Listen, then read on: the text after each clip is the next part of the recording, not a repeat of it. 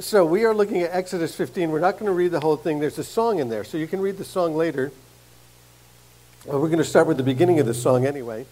And chapter 15, verse 1. Then Moses, so if there's a then, it's there because something happened. So what happened? Well, the story of the Israelites, we can't get into it all, but Abraham's family went down into Egypt, became several million people. They ended up slaves. We don't know how many years they were slaves, but they were slaves for a good number of years. They cried out to God. God heard, and God delivered them. He delivered them by the blood of the Lamb, the Passover. Because the Lamb was slain, they put their trust in the Lamb. And when they put their trust in the slain Lamb, they were born again. It was a new life. Everything was starting all over for them. It said it was a new calendar. The calendar would start then. New life begins right then. New life begins with the slaying of the Lamb and the applying of the blood of the Lamb to your doorposts, to my doorposts. So they're born again. So then, what else happened? They're leaving Egypt, and as they're leaving Egypt, they hear that Pharaoh is pursuing them. Well, there's something to learn about being born again and starting the Christian experience, that as soon as you start it, the devil's going to come right back after you. He's going to chase you down. He's not going to let go of you easily. You have now been set free, but he's coming after you. And when he's coming after them, coming after Israel, it says he gets all of his chariots, 600 chariots. He's got all of his people, all of his armies. He's going after them. And the people start complaining. They start complaining to Moses. They said, look, why did you do this to us? Now we're done. Well, as soon as you come out, there's what? There's battles of faith. There's things that are going on in our life that require faith and require trusting God. Because God told them he would bring them out and he'd bring them into a new land, and now they're afraid. Now they're afraid. So then Moses and all of the Israelites sang a song. Well, what happened? Well, when they were pursuing them, pursuing the Israelites, God intervenes, God parts the Red Sea, and he drowns all of the Israelites, and they go out free. So now that God has worked a victory for them in their new experience, in their born-again life, they're singing a song because God has come through for them. But it's not before they start complaining to God. So right after the complaining, and then they see the deliverance, and now they're singing. Kind of like us, isn't it? That we're set free, and we're all glad that we're set free, and then we start complaining, and then we start losing faith, and then we start saying, you know, what's going on now? And then God delivers us, and we praise the Lord, and you can guess what's going to happen next. They'll be complaining, but right now they're singing. Right now they're singing. They're freed slaves who are singing and dancing. We'll see that in just a moment. Dancing is a great church tradition, a great biblical tradition that seems to not exist as much in the church anymore. So then Moses and the Israelites sang this song to the Lord. And here's the song they sang. I will sing to the Lord, for he is highly exalted. Both horse and rider he has hurled into the sea. The Lord is my strength. He's my defense. He's become my salvation. Verse 3. He is my God, and I will praise him. He's my Father's God. So that's a good passage for today. My Father's God, and I will exalt him. This thing going on for generations and generations. If you go down to verse 19, you can read the rest of this song later. It tells all of the things that God did, all of the things that they're praising him for. That's why we often call the time that we just had a time of praise and worship. So we're praising God, giving praise to God, speaking of who he is and what he has done. And we do it together. And we'll talk a little bit about music, but music in this case, they seem to be singing the song, and then Miriam seems to be the one that brings in the music here. In verse 19, it says, when Moses' horses and chariots and horsemen went into the sea, the Lord brought the waters of the sea back over them, but the Israelites walked through the sea on dry ground. Then Miriam the prophet, Aaron's sister, took a timbrel. So this is a family thing, right? All of this is happening with families. Miriam the prophet, Aaron's sister, took a timbrel in her hand, and all the women followed her, with timbrels and dancing, and some say tambourines and dancing. And Miriam sang to them, "Sing to the Lord," same song, "for he is highly exalted, both horse and rider, he has hurled into the sea." So having been delivered by the blood of the Lamb, which is a picture of Jesus Christ, the Israelites, which is a picture of the people of God, which most of us here are. Most of us have come to know God. Most of us have come to know God through Jesus Christ. And maybe this morning you'll come to know God through Jesus Christ. You'll trust him and your relationship with God will be restored. That's how it happens, one by one, just the addition to the kingdom. But having been delivered by the blood of the Lamb, a picture of the work of Jesus, the Israelites, a picture of the people of God, those of us who are gathered here in the worldwide assembly of God's people, they begin a new life.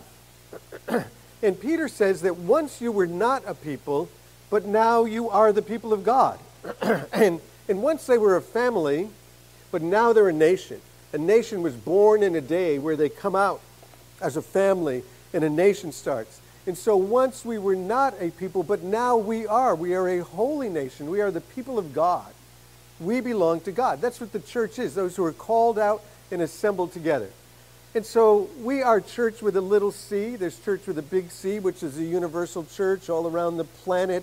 Down the road, there's another church with a small c. And then if you go in this direction town, there's another one. And you go into the next town, and there's all of these little c's that make up the big C church. That is in Eastern Connecticut, then the United States, and Europe, Asia, Africa, Antarctica, maybe. The people of God meeting in all kinds of places, meeting in warehouses, hiding from governmental authorities, meeting in cathedrals, the people of God. And so here you find one of the practices of the people of God, singing. Singing and worshiping. So worship and praise, they seem to maybe be the same thing. We call this time that we do worship time. But it's all worship, and worship is much bigger than just an event. Because what we're having right now is an event. We're gathering together. So is that the end of our worship? We gather together for an event, and then we leave, and we don't worship anymore. No, worship is much bigger than that. The same people, though, again, in this chapter that are singing are the ones that were complaining to Moses probably just a few hours ago. Amazing how that can happen, isn't it? What a few hours can bring. In this song that we read, take a look at it. Read the whole thing later on today or later on this week.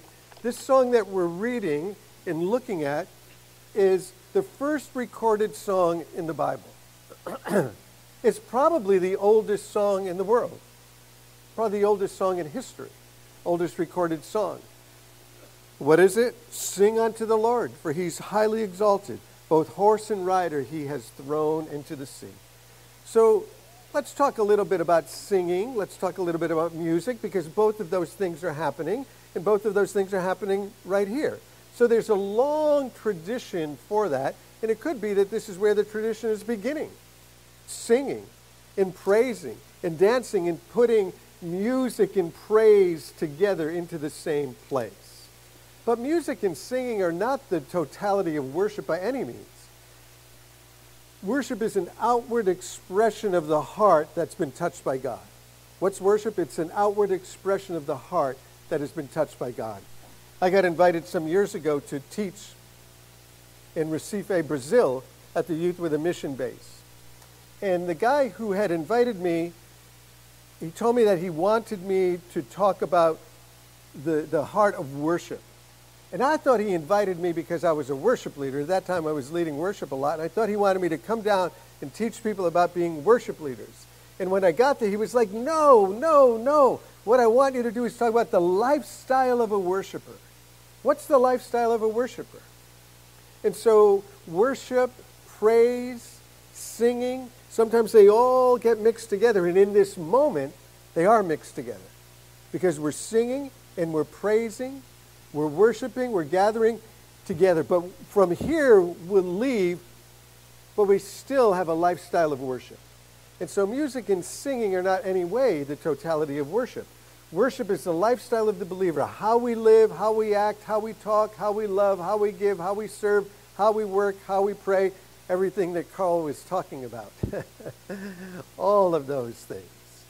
But there is an act of worship, an event, a worship event, and we're gathered for a worship event. And the scripture encourages us to gather for worship events. Why should we do that? Well, because something happens when the people of God are gathered together that cannot happen in any other context. You can worship in your car. You can worship through your dashboard. You can worship with your earphones. You can worship by yourself. You can, but there's something that happens that when the people of God gather together for a worship event that can't be replicated any other place on earth or any other time. It just happens. And it's always there, and you can't reproduce it either. So there is worship, the event, but music and song are also part of our being. When God created us, He created us all with a musical instrument. Anybody here play a musical instrument? Quite a few of us. Anybody here a musical instrument? Everybody should have their hand up because we're all musical instruments. God gave every single one of us an instrument. Now, granted, some of our instruments are out of tune. But you nevertheless have an instrument. And He made you with built-in percussion. Right? Right? We have a drum set. Yes? And then if we had a microphone, we could do beatbox.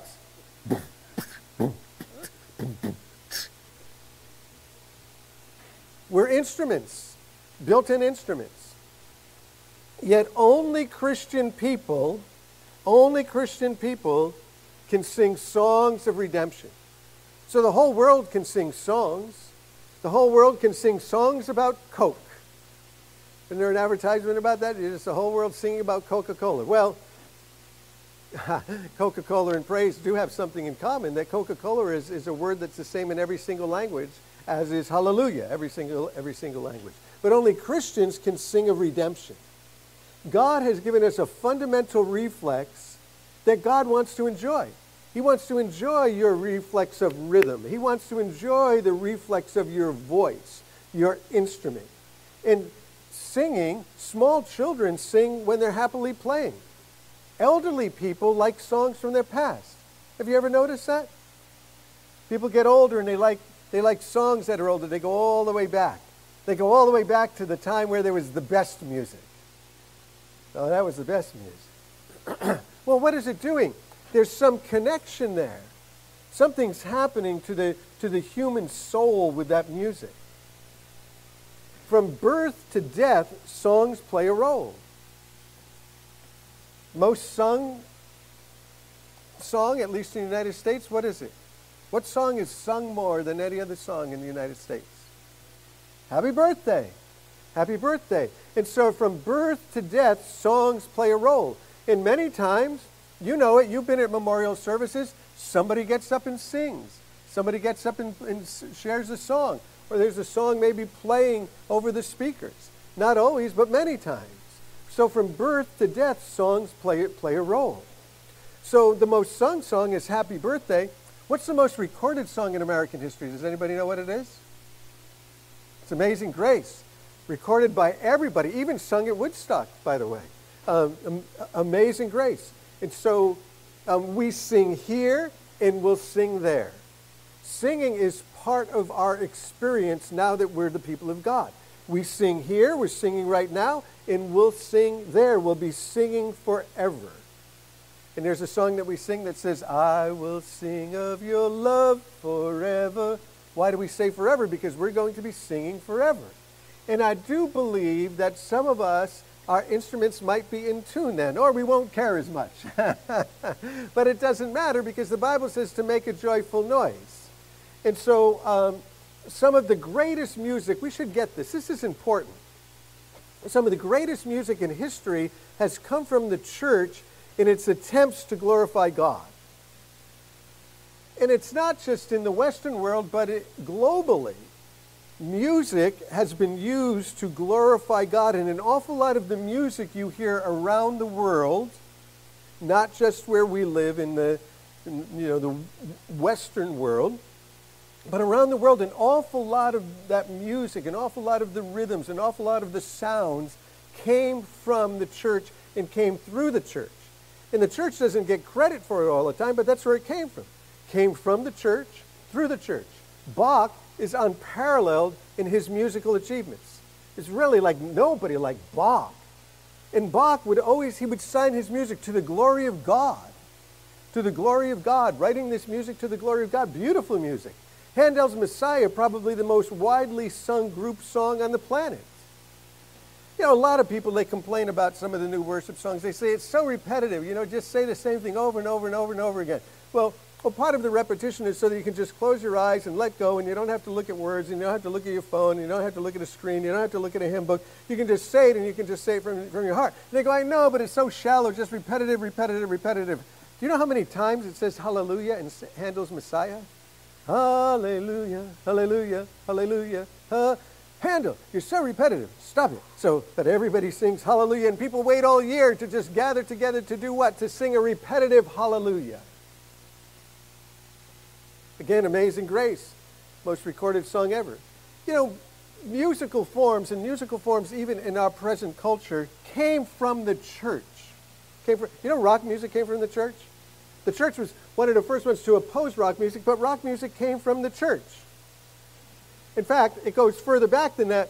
Rock music came from the fields, migrated to the church, and from the church found its way into popular culture.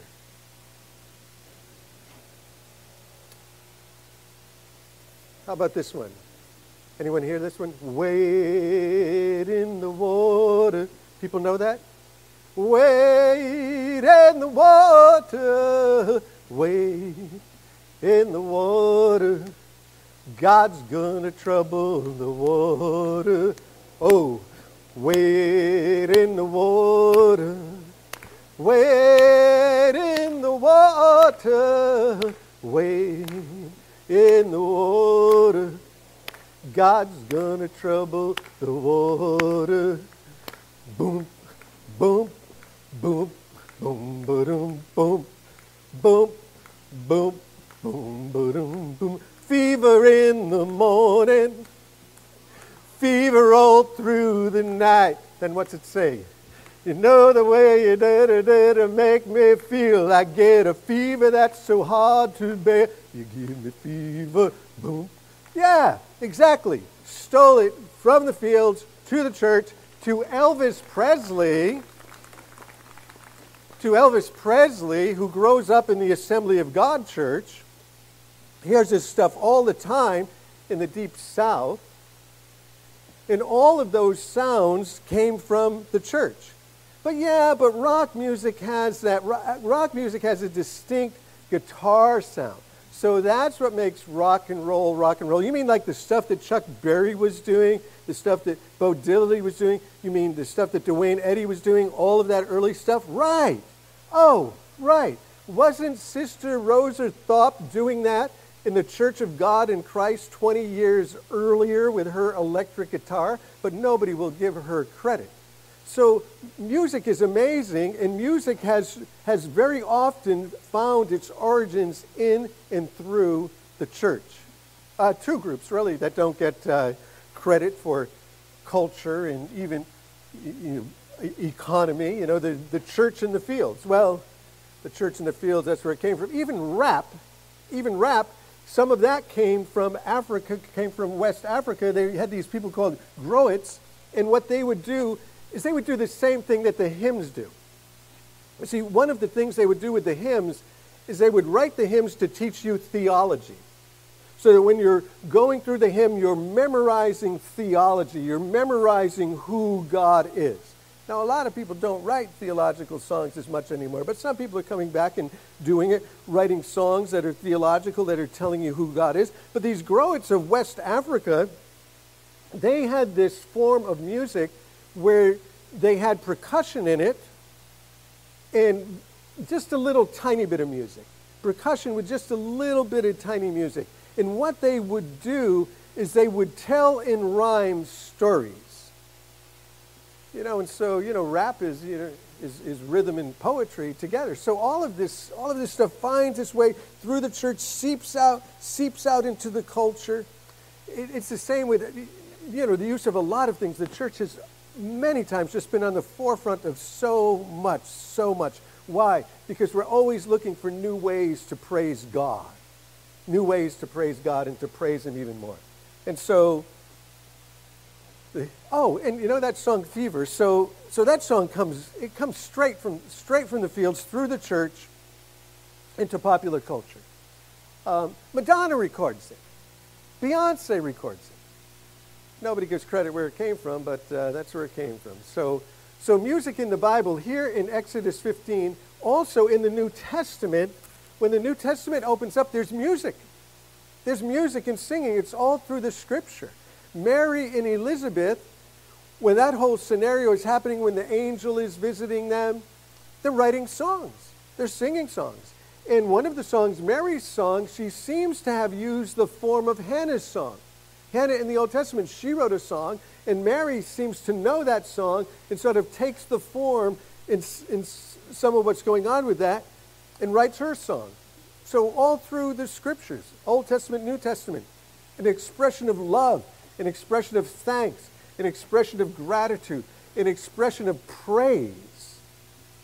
And music can bring peace and unity, can bring us together. And when we're singing, you see, I've always thought that the way that this is set up, some churches historically have had the right idea, but the way that we set up here and we put musicians and we put singers here, and we put however many, we put 1 to 12 or maybe more, you know, maybe 30, and they all look forward at everybody else, and you watch the people. Well, architecture and church architecture, you should go into churches and look at the architecture, because the architecture is always telling you a story of what's really important and what's going on. And so sometimes if you go into a Baptist church, you'll see this big sort of unit in the back that has glass on it. What is that? A baptismal, because they're Baptists. And because they're Baptists, they like to baptize people. And so because they're baptized, the first thing you see when you come in is the baptismal. What do you guys do? We baptize people. We get them saved and we baptize them. We're going to do a baptism next week. So if you haven't been baptized, come ready to get baptized. You can sign up if you want to, or you can just come and be baptized. Many times you'll go into a church and you'll see a long altar that's all decorated with gold and lots of colors, lots of material. And there's things on there. What are they celebrating? They're celebrating communion. That's what they put at the center of it. And so these kinds of things tell us what's important. In many churches, if you go into some of these churches, you'll find that the musicians are actually in the back on the top.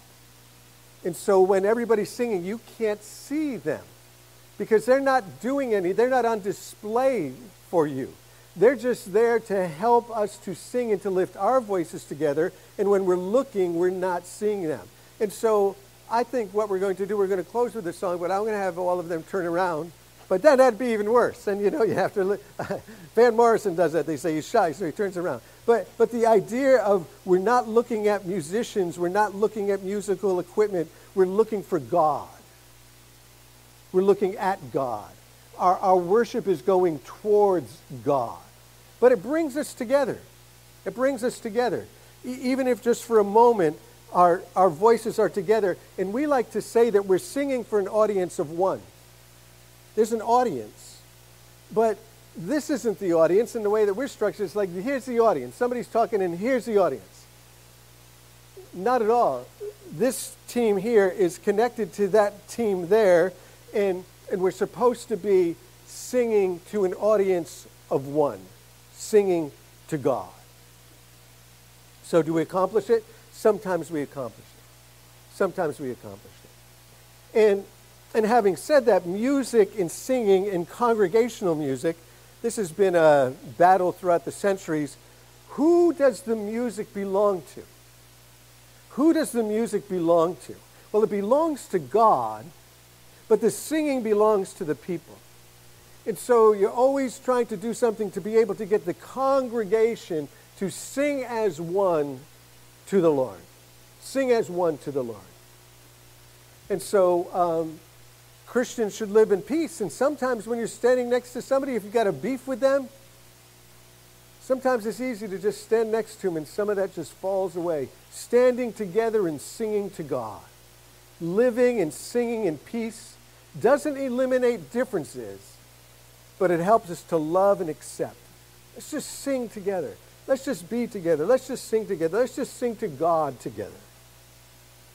We're singing with one voice to an audience of one. And in the book of Revelation, it says that there's these just myriads of millions upon millions of people. And it says that their voice sounds like a waterfall. And it says with one voice from every tongue, every tribe, every people, just one voice. I do this thing, it's probably overplayed by this point, but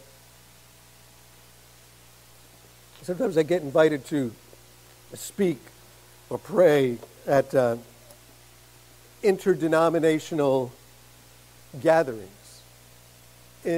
And I like to ask everybody who's there to say, where are you from? Shout out the name of your church. Shout it out as loud as you can. And some people, you can see, especially when there's a big group of them, they're shouting out the name of their church, but it sounds like a bunch of nonsense because there's just so many people shouting out the name of their church. And I go, that was kind of interesting, but I couldn't make heads or tails out of it. And then I ask them, who are you here for? Let's try that one. You do the who are we here for. So shouting out, where are you? Try this one. It works like this. What town are you from? Shout it out. Yeah, that sounded like nonsense. But who are you here for? Yeah, exactly. And so all of that gets translated into one, an audience of one, the many sounding like one. And when we join together in our worship together towards God, we are joining together with the angels, and we're joining together with the universal church. We already said we're the church with a small c, and down the hill there's another small c church. And as the sun rises every weekend across the planet, people come out and they begin to worship. Some of them in Iran, they're worshiping in secret places, but they're worshiping, and they're singing songs, or they're reciting verses. As the sun comes up and moves across the planet and people start getting up, like right now it's about 11 o'clock, and so people in California now are getting up and getting ready to go and do church, and so we're just sort of handing off the torch of 24-hour worship all around the planet, and we're joining in worship with them. And so not only people in the United States, but again, people from every nation under earth joining together to worship God. So this worship of God, this singing together, isn't just the singing of camp songs. There's something going on, something valuable going on. And music can help focus our attention on God, can help us focus our attention on God. I've said before, I want to get one of those sports microphones. Those ones where you can almost hear the plays that the guys are making in the huddle. I stand on the side and try to listen to them. I want to get one for coming up the road, so I can hear the conversations that are going on in the cars before you pull into the parking lot. Hear all of that godly chatter. All of those encouraging words. But then we come in after that, and you can usually tell what's been going on in the car because we start to sing and people sit down and... But the more it catches on, the more it starts to loosen up. And maybe you can end up just worshiping the Lord. Because music helps us to focus on God. You know that the scripture says that there are musical instruments that David made for the worship of God. Isn't that something? And so those sounds that David made, and an awful lot of those songs seem to be in minor keys, an awful lot of that musical tradition that happens from that part of the world originated with David and the musical instruments he made to praise God.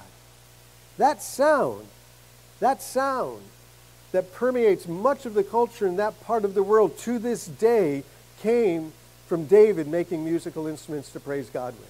So again, you know, music, the music of the culture is coming from and through the church. And it can lift our thoughts and our emotions towards God. You know, some people don't like emotional worship, but Jesus said you need to love the Lord God with all of your heart, all of your soul, all of your mind, and all of your strength. So yes, serve Him with your mind and serve Him with your strength, but serve Him with your soul and serve Him with your heart. You know, your soul has to do with your preferences, who you are in the world, what color car you drive. You know, how many people, they buy a car, what are they looking for? They want to know what the interior looks like and what the color of it. How does this thing run? I don't know how it runs, but boy, I love that color. So, you know, it's our preferences, you know, who we are, our soul, and we take all of that and we experience God on an emotional level, nothing wrong with it and everything right with it. But you don't only want to have an emotional relationship with God. You don't only want to have an intellectual relationship with God. You don't only want to have a service relationship with God. I'm just serving. Well, take some time. With all of your heart, all of your soul, all of your mind. And so worship together can take our thoughts and our emotions and reflect them on God. It can also help us reflect on how we need God and celebrate His goodness. Well, let's look at the song real fast. It's not a self-centered song. It's not a self-centered song. I will sing, it starts, to the Lord, for He is highly exalted. So it says I there, and then it moves towards God, who He is and what He has done. It's God-centered. The Lord is referred to 45 times in this song. 45 times. Now, it's quite possible that Miriam is the one that wrote this song. We don't know, but it could have been Miriam who wrote it. She appears, at least in the second part, to be the worship leader, or at least a worship leader. But maybe she took the song, and then she takes the ladies with the timbrels and their dancing. So I don't know, maybe it's at the ladies' retreat that she's leading everybody. I don't know what's going on there. But she's leading worship, and she's a prophetess. She speaks for God. She speaks for God. And this is the same Miriam who watched Moses in the Nile so many years ago, and now she's seeing God work through Moses. Isn't that amazing? All those years ago, she saw Moses and helped to rescue Moses' life when he was a little baby. Who knows what's wrapped up in the life of that little baby? And so we gave out the bottles today, because who knows what's wrapped up in the lives of those little babies. And part of the thing with the bottles is trying to save the lives of babies who might otherwise not have the chance to even live. I was at a League of Women Voters thing one time, in abortion debate, and somebody brought out that, you know, when a lot of women are struggling with the idea, you know, are they going to do it or are they not going to do it? It's sort of like a split-second emotional decision. And so, you know, these bottles might help, you know, some of those women bring forth these children, because who knows what's wrapped up in the life of that little child? Who knows what's wrapped up in the life of little Moses? And so, whoever would have thought that little life would amount to maybe anything? And now she's, all of these decades later, she's overwhelmed by the grace. She's overwhelmed by the goodness. She's overwhelmed by the power of God. And she could essentially write, all my life you have been faithful. All my life you have been so, so good. You have done it. The horse and the rider you have thrown into the sea. And so the elements are this.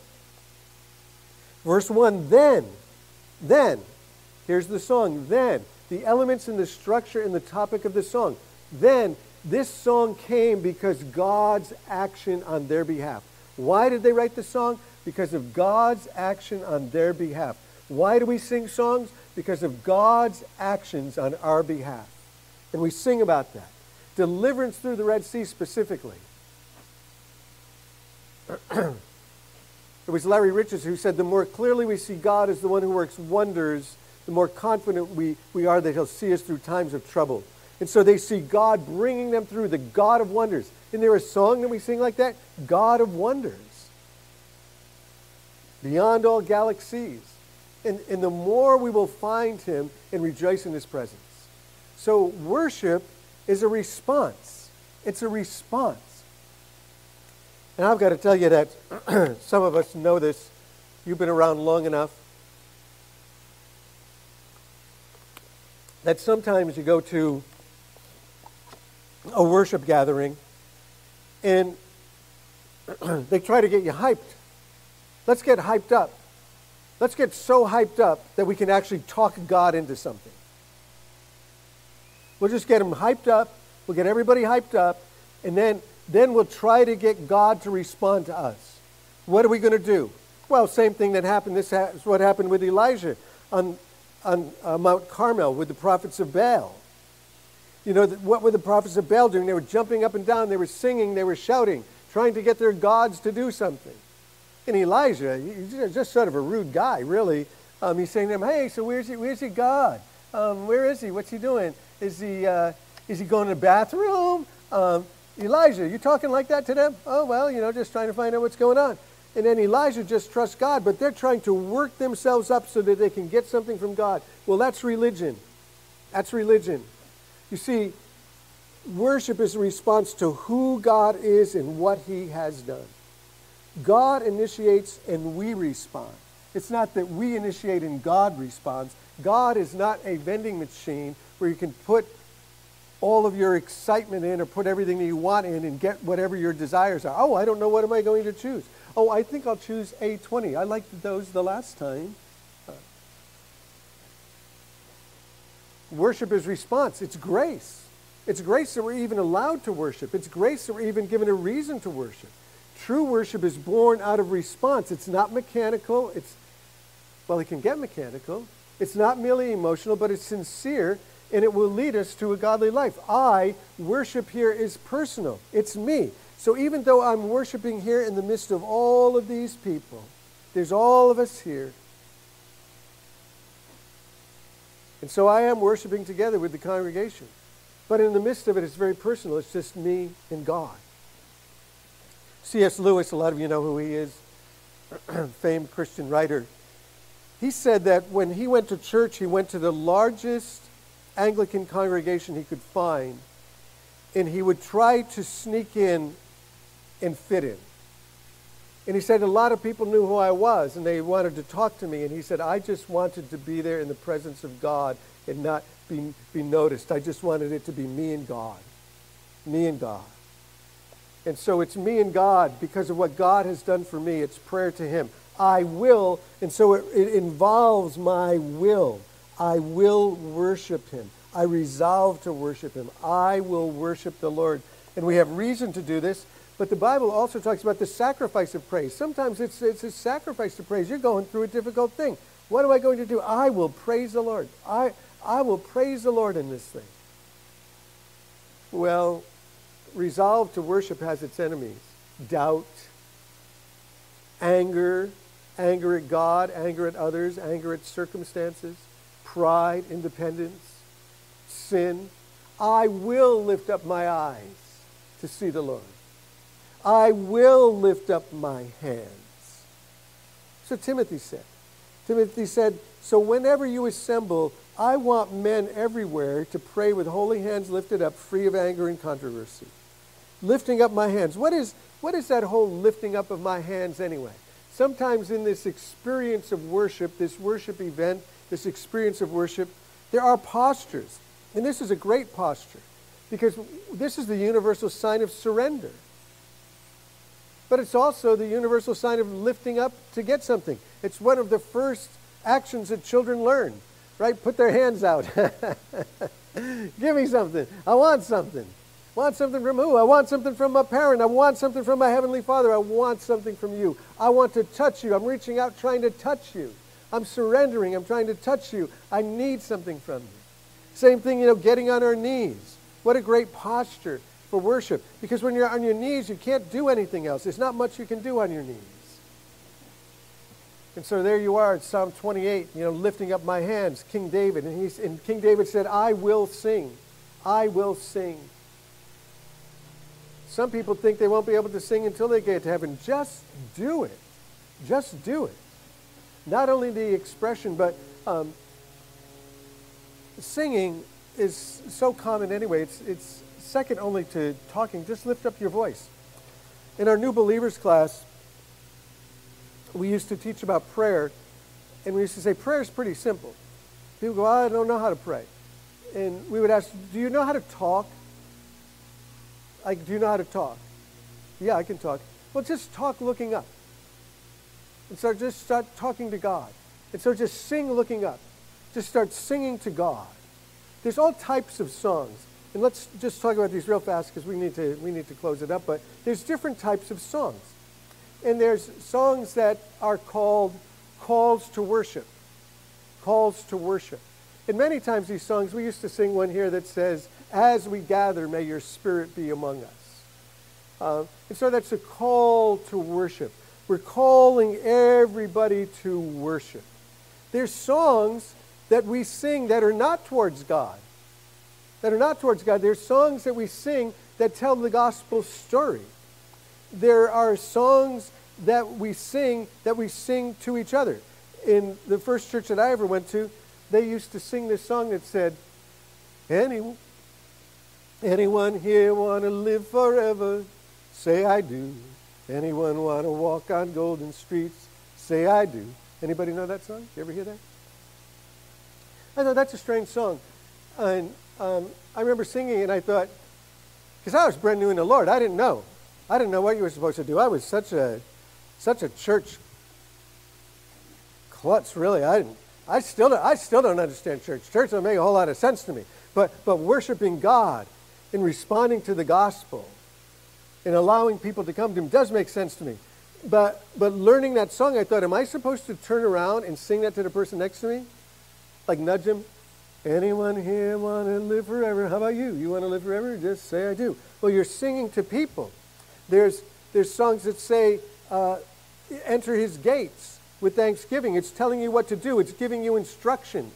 Enter His gates with thanksgiving in your mouth, and enter His courts with praise. So this is what you're supposed to be doing. You're supposed to be giving Him praise. You're supposed to be giving Him thanks. There's evangelistic songs. There's songs that teach. Again, many of the hymns were written specifically to teach us. There's songs of adoration, songs that say majesty and glory. There's praise songs where I'm praising Him for who He is. There's songs of intimacy. I love you, Lord. I want to see you, Lord. Touch me, Lord. So I don't lead worship that much anymore, but when I used to, sometimes, a lot of times, I would lead worship with my eyes open, watching people. So I don't want to intimidate you, but I would watch people because I was always looking for somebody that was entering into the song. I love you, Lord, and I lift my voice to worship you. And if I saw that person who I could see that they were into it, and they were into singing that line, then I would repeat that line so it was just me and them singing it together. What am I doing? Just taking the musical bed, putting a prayer on top of it, putting a time of worship on top of it, and giving people the opportunity to touch God in a moment. And man, if I'd seen it, I'd just do it again. Let's just do it again. Let's just do it again. I want to touch you. I want to see you. And so the job of the worship leader is to lead worship, to do it first, to go into it first. Sam Ackman, some of you know Sam. That's how Sam leads worship. Sam just gets together with everybody, and then he gets on his keyboard and he starts to worship the Lord. And sometimes I think he's saying, if you want to come with me, come with me. If you don't want to come with me, you don't come with me, but I'm going to worship the Lord. If you want to come, come. If you don't want to, don't. And so there's songs of confession. Forgive me, Lord. Wash me, Lord. There's songs of declaration. Let's go up. Let's do this. I will. The Lord is highly exalted. I'm talking about His character, His nature, be magnified. Who He is, what He's done. In verse 1, we're only in verse 1. Personal relationship and response. The Lord is my strength and my defense. He has become my salvation. He is my strength. He lives in me. He empowers me. He's my song. Oh, how He loves me. He loves us. Oh, how He loves us.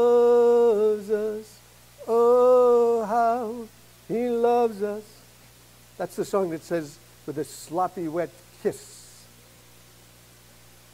And some people go, I don't like that sloppy wet kiss thing. All right, that's all right. My God, the name of the Lord. Walt, who was leading worship up here, he told me that. I don't want to speak for you, Walt. Where are you? Raise your hand, because you can correct me if you want. But you told me you had a little bit of a turning point, huh? When you realized that there were songs about God and songs to God. Right? Songs about God and songs to God. And we should know which ones we're doing. We should know that right now we're singing a song about God, and that's good. And we should know that we're singing a song to God. I'm singing to you. I'm singing to you right now. I love you, Lord. That ain't talking to nobody else. There's no gospel message in that. I am just singing to you, Lord, right now. It is you in me, and I am worshiping, and I'm singing to you. And there's great times where I should be rehearsing who you are and what you've done and be reminding myself and then telling other people the same thing. But worship is coming into the presence of the Lord. It is both a lifestyle and an act. It's both a lifestyle and an act. And the object of our worship is none other than the creator of the universe, God Almighty, the Holy One. The object of our worship. And the world system deceives us into thinking, you know, something other than God is worthy of our ultimate trust, worthy of our highest praise, worthy of our deepest affection. And it's here we pour out our affection, we pour out our praise, we pour out our gratitude, we lift our hands, we bow our knee to the Maker, the Creator of heaven and earth. And worship again accomplishes something no other human experience can replicate or duplicate. The worship event, the worship gathering. I sing because I'm happy. I sing because I'm free. His eye is on the sparrow. He watches over me. He watches over me. A major theme in worship songs is holy, holy, holy. 3 times. The angels sing it, and so do we. Holy, holy, holy. Worship means worship, worth-ship. God is worth it.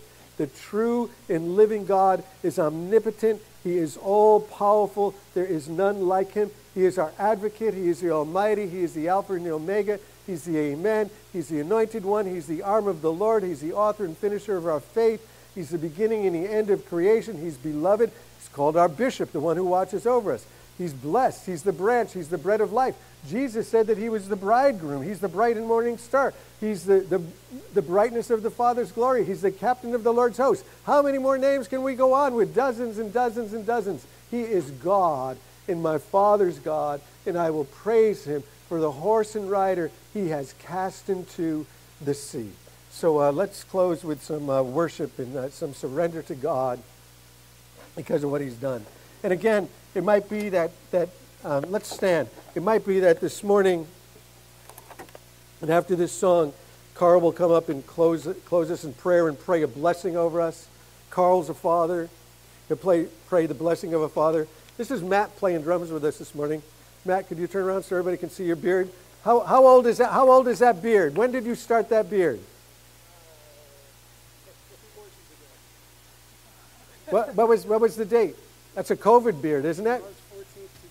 March 14th, 2014. March 14th, COVID beard. I still have my COVID hair. I'm ready to cut it. So I don't know what you're going to do with that beard, but I'm ready to cut my COVID hair. So sing this song of surrender, and then Carl can come up. But I do want to give you the invitation while we're singing this song to surrender your life to Jesus.